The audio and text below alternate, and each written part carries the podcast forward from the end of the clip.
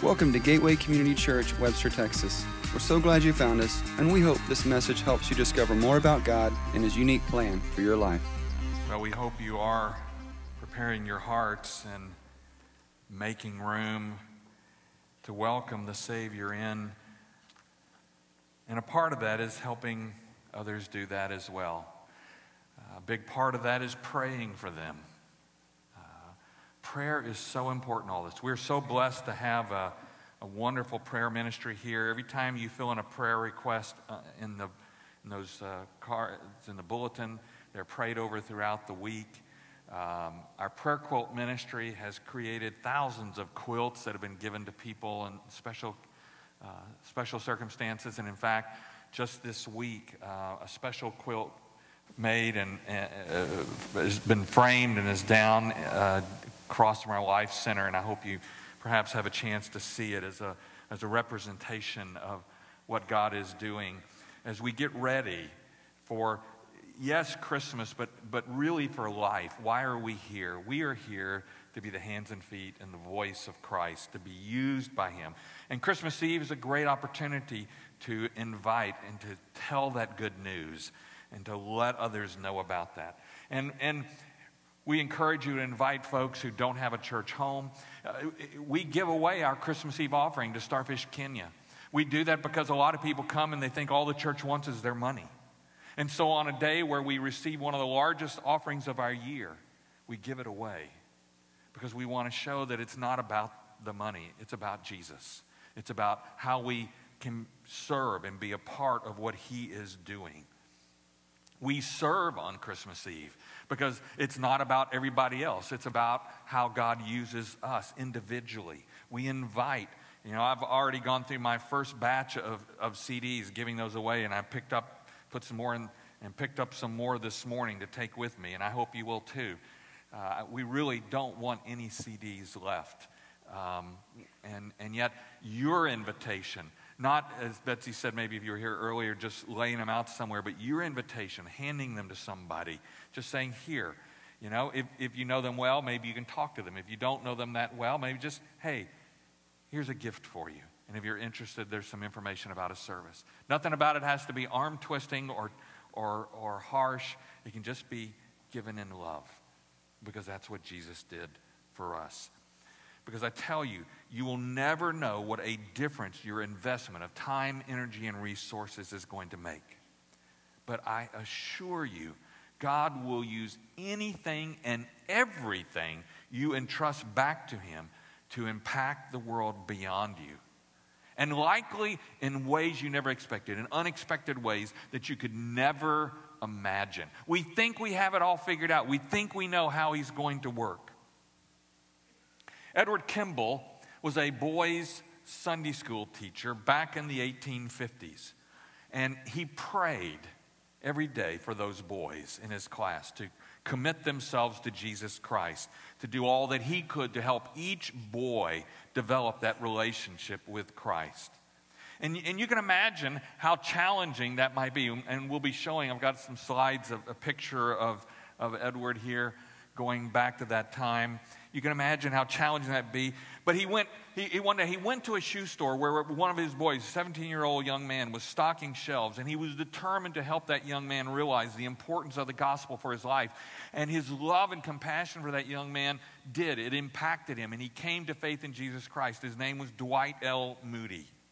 And, and Dwight L. Moody, Moody went on to touch two continents for Jesus Christ. He shared the gospel with a hundred million people. He founded the Moody Bible Institute and the Moody Church in Chicago. But the story doesn't end there. Uh, through Moody's ministry, Wilbur Chapman became an evangelist who preached to thousands, including the professional baseball player Billy Sunday. Billy Sunday quit baseball, came to faith, quit baseball, became an evangelist. And under his preaching, a man named Mordecai Ham came to faith and also became an evangelist. Ham brought revival meetings to Charlotte, North Carolina during the fall of 1934. A sandy haired, lanky high school student who went by the name Billy Frank vowed he would never, he would never go to hear Ham preach. But when he learned that some of his fellow students were planning to interrupt and disrupt the meeting, he decided he would go just to see what happened. He didn't mean to stay, but something he heard caught his attention. And he began coming back each night until on November 1st of 1934, he committed his life to Jesus Christ. Billy Frank eventually became known by his full name, Billy Frank Graham, or Billy Graham, as most of us know him today, who would go on to preach, by some estimates, to over 2 billion individuals, and by whom and through whom God would use to see millions come to faith in Jesus Christ. And it all began 80 years earlier with a volunteer Sunday school teacher who doesn't have a Wikipedia page, but who prayed for each boy in his class. I want to I want to assure you, Edward Kimball could not have foreseen those unexpected events, those unexpected lives that would be impacted by his commitment. But Christ worked in him and then through him to work beyond him to leave a legacy that is still impacting lives today. Over and over again through the pages of the Bible, we see God working in unexpected ways to share his love for his human creations. Uh, and, and, Christmas is the ultimate example of God working in those unexpected ways. I mean, I say this each week, but it is so important. Emptying himself, God, the creator of the universe, becoming flesh and blood, confined to eight pounds of flesh, B- being born to a peasant teenage girl, announcing the good news not to kings, not to religious leaders of the day, but to simple shepherds. Dying on a cross, the emblem of suffering and shame so that you and I could be forgiven of our sins. And being resurrected on the third day, as he said he would, as proof that nothing, nothing is too hard for him. I mean, all of this, so unexpected. But that's because his goal has never been to fulfill our dreams, to give us what we want, but to give us what we need because he loves us and wants the best for you and me and for the whole world. It is precisely the unexpected that gets us past our preconceptions and helps us to begin to see God for who He really is and what He wants to do. God has done that in many of you. And He wants to do that in so many more. And the amazing thing, the crazy thing, the unexpected thing is that He wants to do it through you to accomplish beyond you the transformation of the world. All through the Bible, God did this. And, and, and people like Abraham and Joseph, Moses and David, and, and, and so many more, to touch not only those around them, but to touch those separated by them from distance and time, separated by thousands of years, that we stand in that legacy today. And yet, I am sure that as it began, none of them could conceive that you and I would be sitting here today because of them. And the amazing thing is that God most often chose to work in ordinary, regular folks. Individuals who were not recognized as big time leaders or influencers. I mean, most of us in this room would say we're nobodies, that, that we don't have, a, we don't have a, a big audience, we don't have a big sphere of influence. But what you discover if you look closely at Scripture and at the lives of human beings that God has used is that virtually all of them thought the same thing. What you are thinking is no different. The difference is some of them chose to step out and do more. Abraham was a man uh, of some affluence, but nothing about trusting a voice and uprooting your family and going west to lands unknown for the promise of uncountable ancestors seemed likely as Abraham and his wife Sarah were beyond the age in which a woman could become pregnant. Joseph was his father's favorite, but he was soon despised by all of his brothers, who ultimately sold him into slavery while at the same time deceiving his father. Moses should have been killed before he was three months old as a Hebrew child. But the hand of God preserved him into a life of ease as part of Pharaoh's family until, until he stood up for a fellow Hebrew, killed a man, and ran away into the wilderness, where for the next 40 years he happily just watched sheep. And scripture tells us David seemed to be the least promising of all his brothers when the prophet Samuel came to their home. But by God's direction, Samuel anointed him as the next king of Israel. Yet Abraham would eventually have a son and become the father of the Hebrew people. And in the New Testament, we learn he is the spiritual father of every follower of Jesus Christ, even up to today. Joseph would save his family, leading to the birth of a vast people in Egypt that would eventually be enslaved.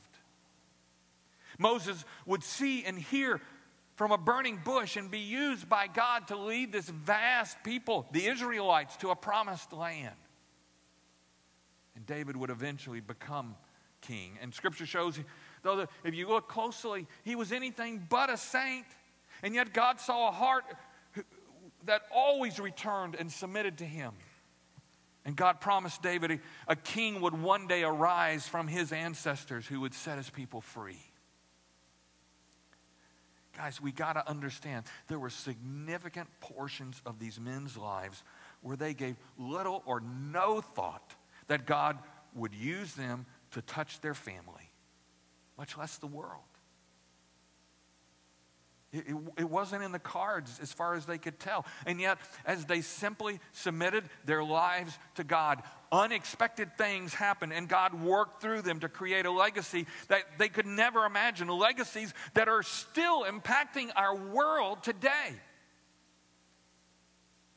And of course, it's easy to say there was something special about them that would never apply to me or apply to you or, or whatever.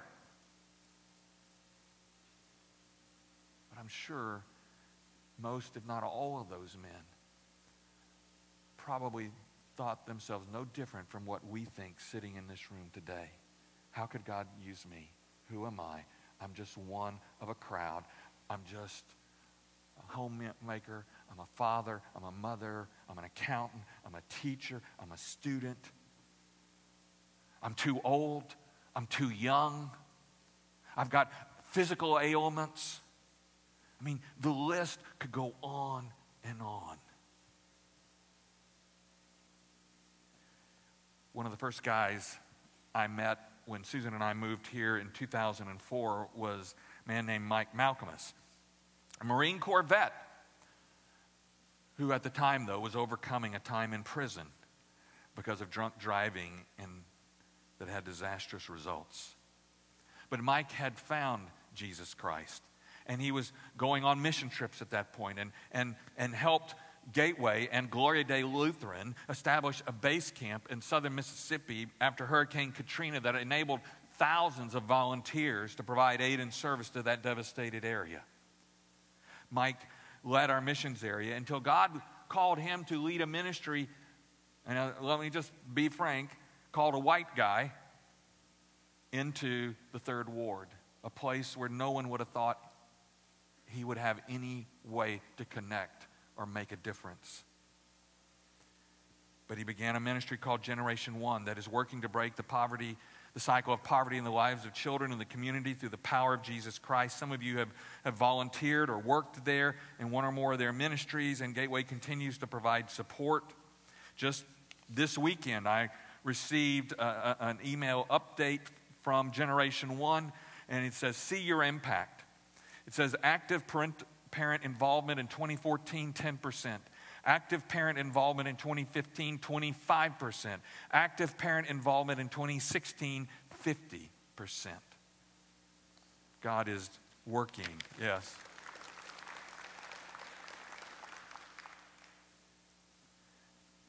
Several years ago, Roy and Pam Newberry felt God calling them to do something in Africa, of all places. But what that was and how they would accomplish it was, was not at all clear. They went to Africa. They went to Africa without a plan, they went to Africa with really just some vague contacts. And their trip to Africa, in, some ways, only made them feel it worse at first because uh, they were overcome with the despair and the hopelessness at the plight of the children of Kenya, many of whose families had been ravaged by the AIDS pandemic. Pam Newberry wrote With over 2 million children orphaned and many living on the streets, it is easy to be paralyzed into doing nothing. But God was impressing upon our hearts to focus on one child at a time. And for every child we could help, it would make a difference to that child. The starfish story kept coming to mind. Watch this video.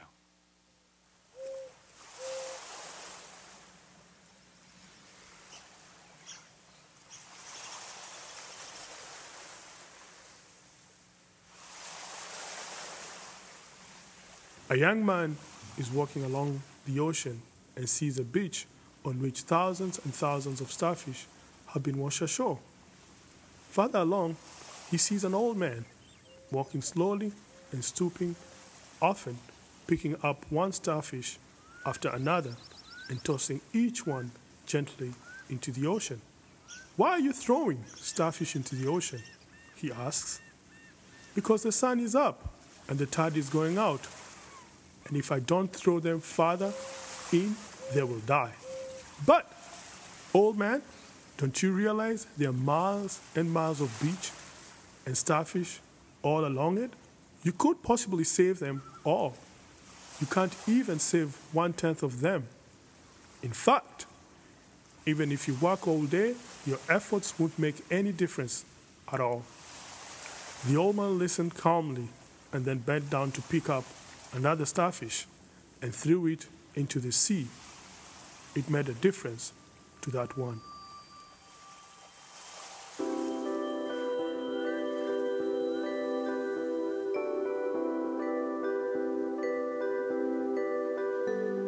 Starfish Kenya is dedicated to making the words, Jesus loves me, this I know, a reality by supporting children in Kenya who have been devastated by poverty and the effects of AIDS.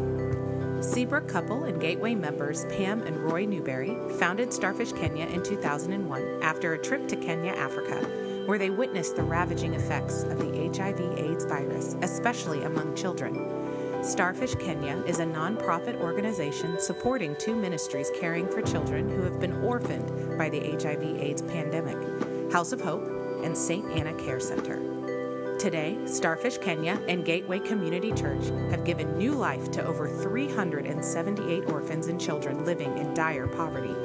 Additionally, hundreds of children attending House of Hope and St. Anna's schools have been touched by this ministry. Starfish Kenya is the sole supporter for House of Hope's children and those who oversee their care and education.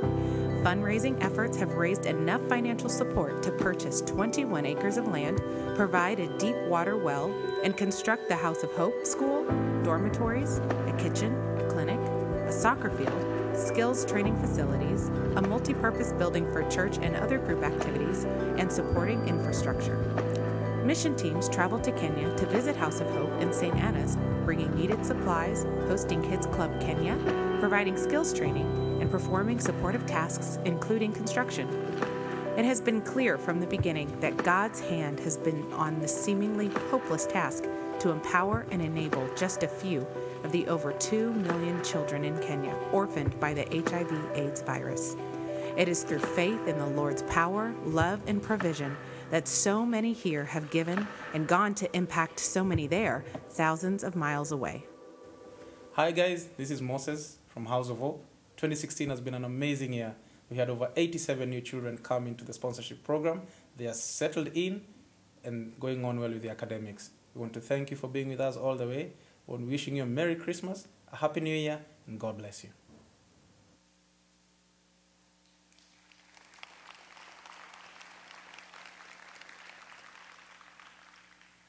From one child adopted by the Basigwa family in the 90s growing to, to a handful of children, to the creation of Starfish Kenya in 2001 by Roy and Pam Newberry, to, to Gateway's partnership with Starfish Kenya. This ministry continues to touch more and more lives. Starfish Kenya supports both House of Hope and St. Anna's School. House of Hope's only outside source, as you heard on the video, comes from Starfish Kenya. And Gateway is by far the vast majority of that support, probably 95% of Starfish Kenya support comes through our church. Through Starfish Kenya, 209 primary and high school children now are directly supported and live at House of Hope, while another 21 now have grown up to the point now where they are being supported in college. Starfish Kenya is also providing partial support for 38 primary and high school students, as well as 24 college and trade school students at St. Anna's. That means right now, 360 children are being sponsored and supported.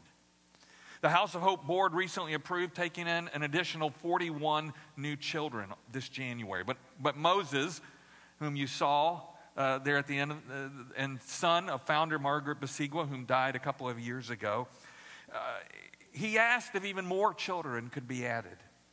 So the Starfish Kenya board pr- studied and prayed, and by faith agreed to enable House of Hope to add 63 new children, many of whom have no viable family to support them, much less educate them or protect them. Every one of these children is not only physically cared for, but spiritually. It's an integral part of the life of this ministry, encouraging these young people to commit their lives to Jesus Christ, to make them Lord of their lives, to use their life as seemingly as impossible from where they came from, to go out into the world and change Kenya and change the world. And what makes this possible, in part, is your support. Our Christmas Eve offerings, which we began in 2008, since then have raised a million seventy-five thousand dollars just since 2008.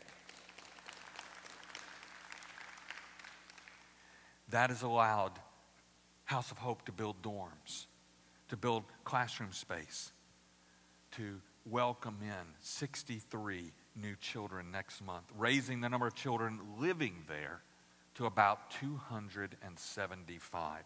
I remember when I first arrived here that, that one of the first things we did is we had a fundraiser to buy 21 acres of land because they were, at that point, they were caring for a handful of children, maybe 10 or 12 or 13, in a house on about one and a half acres of land.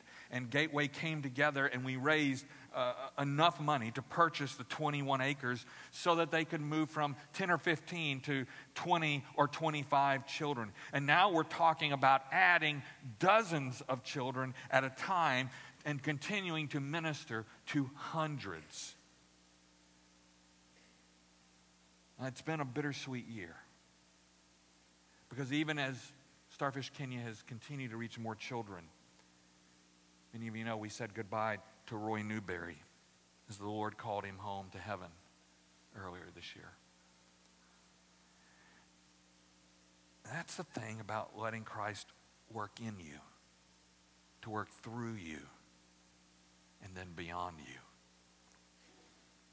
You may not see all the fruit. You may not even be aware of the kind of legacy God wants to create in you and through you, beyond you. At least not now. At least not in what you can see. But God will help you know that you have made a difference, an eternal difference for the rest of time. That those lives, those lives of those children, will never be the same because of your Christmas Eve offering. But, but the picture here what I want you to get, the common element that runs through the biblical stories, that runs through the modern day stories, is that none of these men and women started out knowing or understanding what God was preparing to do in them and through them and ultimately beyond them. They just took the, the next step of faithful obedience. They didn't have it all figured out. They didn't see three years or five years down. They didn't know the outcome. They simply trusted and took a step. They were ordinary men, ordinary women, as you and I are, often with a different dream or no dream at all until Christ began to work in them. Guys, it's, it's faithfulness in the little things and taking that next step that opens the door for God to do amazing things that impact lives that, quite honestly, we will not realize or recognize or know in many cases about this side of heaven. And so that's a faith statement. Do I believe that God will use me in my faithfulness? That God will use me if I take a step that may be uncomfortable, that may be challenging. Many times the faithful will hit roadblocks, and quite honestly, others who hit those similar roadblocks stop trying. But people who leave a legacy, who sense God working in them and through them, trust God to continue. Even when they don't have it figured out, even when they don't see how it's going to happen, even if they can't see that it can happen at all. There were thousands of times that Billy Graham and Mike Malcolmus and the Newberries and Abraham and Joseph and Moses and David could have thrown in the towel, and no one would have faulted them. The people around them at that moment would have said, You did your best. You gave it a heart good try. They ought to be just grateful you tried. I want to tell you, following Christ is not always easy but it is always amazing. Enabling you and me to see God work in us and through us, ultimately beyond us, in ways that we could never otherwise see. Some of you in here today, a generation or two generations from now, we're going to be talking about your name because you did something out of faith that impacted the world. Some of you, a generation or two from now, hardly anybody will remember your name outside of your family, but in heaven they will be talking because you did something that impacted maybe only one or two. But that multiplication effect, especially into eternity, is amazing. In Hebrews 11, the writer tells us the importance of faith. He says, Faith is the confidence that what we hope for will actually happen. It gives us assurance about things we cannot see. And then the writer proceeds to give us example after example in Hebrews chapter 11 of men and women of faith Abel, Enoch, Noah, Abraham, Isaac, Jacob, Joseph, Moses' parents, Moses, Israel, Rahab, Gideon, Barak, Samson, Jephthah, David, Samuel, the prophets. And, and then this passage. And I want to read the whole passage to you, beginning in Hebrews 11, verse 33. It says this By faith, these people overthrew kingdoms, ruled with justice, and received what God had promised them. They shut the mouths of lions, quenched the flames of fire, and escaped death by the edge of the sword. Their weakness doesn't that sound familiar? Their weakness was turned to strength. They became strong in battle and put whole armies to flight. Women received their loved ones back again from death. But others, it's not everyone that it goes that way, but others were tortured, refusing to turn from God in order to be set free. They placed their hope in a better life after the resurrection. Some were jeered at, and their backs were cut open with whips. Others were chained in prisons. Some died by stoning. Some were sawed in half. And others were killed with the sword. Some went about wearing skins of sheep and goats, destitute and oppressed and mistreated. They were too good for this world, wandering over deserts and mountains, hiding in caves and holes in the ground. All these people earned a good reputation because of their faith. Yet none of them received all that God had promised. For God had something better in mind for us, so that they would not reach perfection without us. Therefore, since we are surrounded by such a huge crowd of witnesses to the life of faith, let us strip off every weight that slows us down, especially the sin that so easily trips us up and let us run with endurance the race God has set before us. We do this by keeping our eyes on Jesus, the champion who initiates and perfects our faith. Because of the joy awaiting him, he endured the cross, disregarding its shame. Now he is seated in the place of honor beside God's throne. Think of all the hostility he endured from sinful people. Then you won't become weary and give up. Guys, that's our legacy. We are cheered on by a huge crowd of witnesses to the life of faith. Every single one of us. There's someone saying to you in heaven right now, I know you can do it. I know it seems impossible. I know it's asking more and, and stepping out of your comfort zone. Where will unexpectedly say yes to God and serve during this Christmas season? Where, what will you unexpectedly give of yourself and your resources and gratitude for all God has done in you to allow Him to work through you and beyond you? What unexpected step, next step, will you take for the sake of Christ and His church? In your, in your notes, that question is about halfway down on the back there. It's there for you to answer. I can't answer it for you. It's between you and God. It may be a, a small step that, that just simply taking a CD today or signing up to serve is a huge step for you.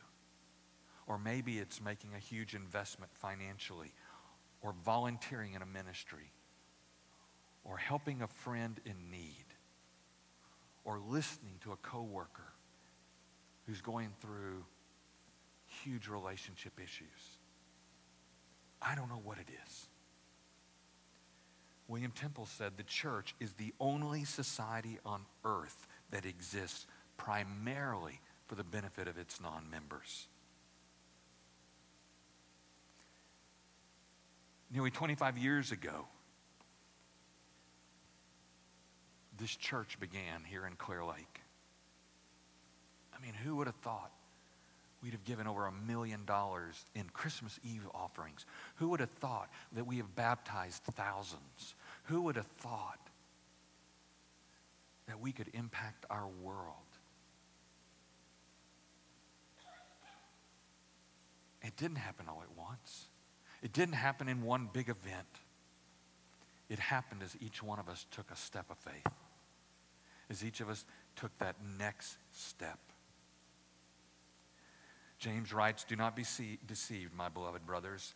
Every good gift and every perfect gift is from above, coming down from the Father of lights, with whom there is no variation or shadow due to change.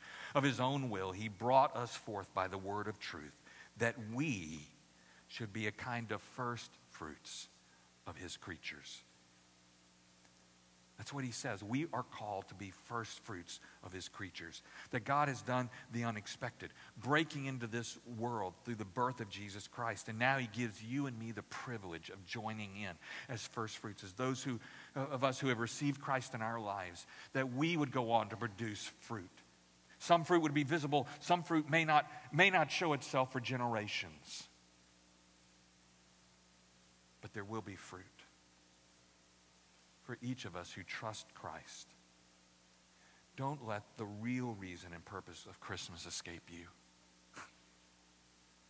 Let Jesus do the unexpected through you right now, in the next few hours, the next few days, so that you can be that first fruit. So that God can plant a legacy that, frankly, you may not see maybe even your kids won't see. I guarantee you, Edward Kimball could not see that in praying for boys, one day his legacy would preach the Word of God to over 2 billion souls. I don't know if that's your story or mine. Probably not. But there is a story there is a legacy. And He will work in you and through you and beyond you if you let Him. Our prayer team is down here if you need to talk to somebody. I hope you're praying for some folks. I am. I've already given this to two of the three people I'm praying for. And I still don't know if they're going to show up, but I'm going to keep praying. And as I said, I picked up some more today because I'm going to give some more away. We have an opportunity. Be praying this week. Let the real reason for Christmas come alive in you. And that way, when December 26th comes, it won't seem like I have to put a lot of stuff away. It's, I wonder what God's going to do next. If you're new today or somebody, Gateway family, you brought somebody, I'm going to be out here. We'd love to meet you. Uh, we'd love for you to sign up today for where you might serve on Christmas Eve. And we want you to take the rest of these. Leave a few for the second service. But we're here to change the world. We're not here for ourselves. We're here to be God's legacy. Would you pray with me? Father God, thank you that you cared so much for us that you sent your son Jesus. And, and each one of us can point to individuals who have touched our lives that they may not even know the difference they made. Father, may that you do that in us and through us for the sake of those beyond us.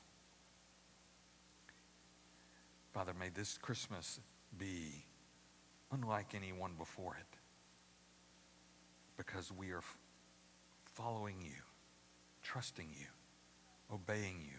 And even when we don't see the results, even when people dismiss us, we trust that you are working, that you are God, and there will be fruit that we may not see until we get to heaven. We ask this in Jesus' name. Amen. To learn more about us, visit www.gateway-community.org. Welcome to your journey.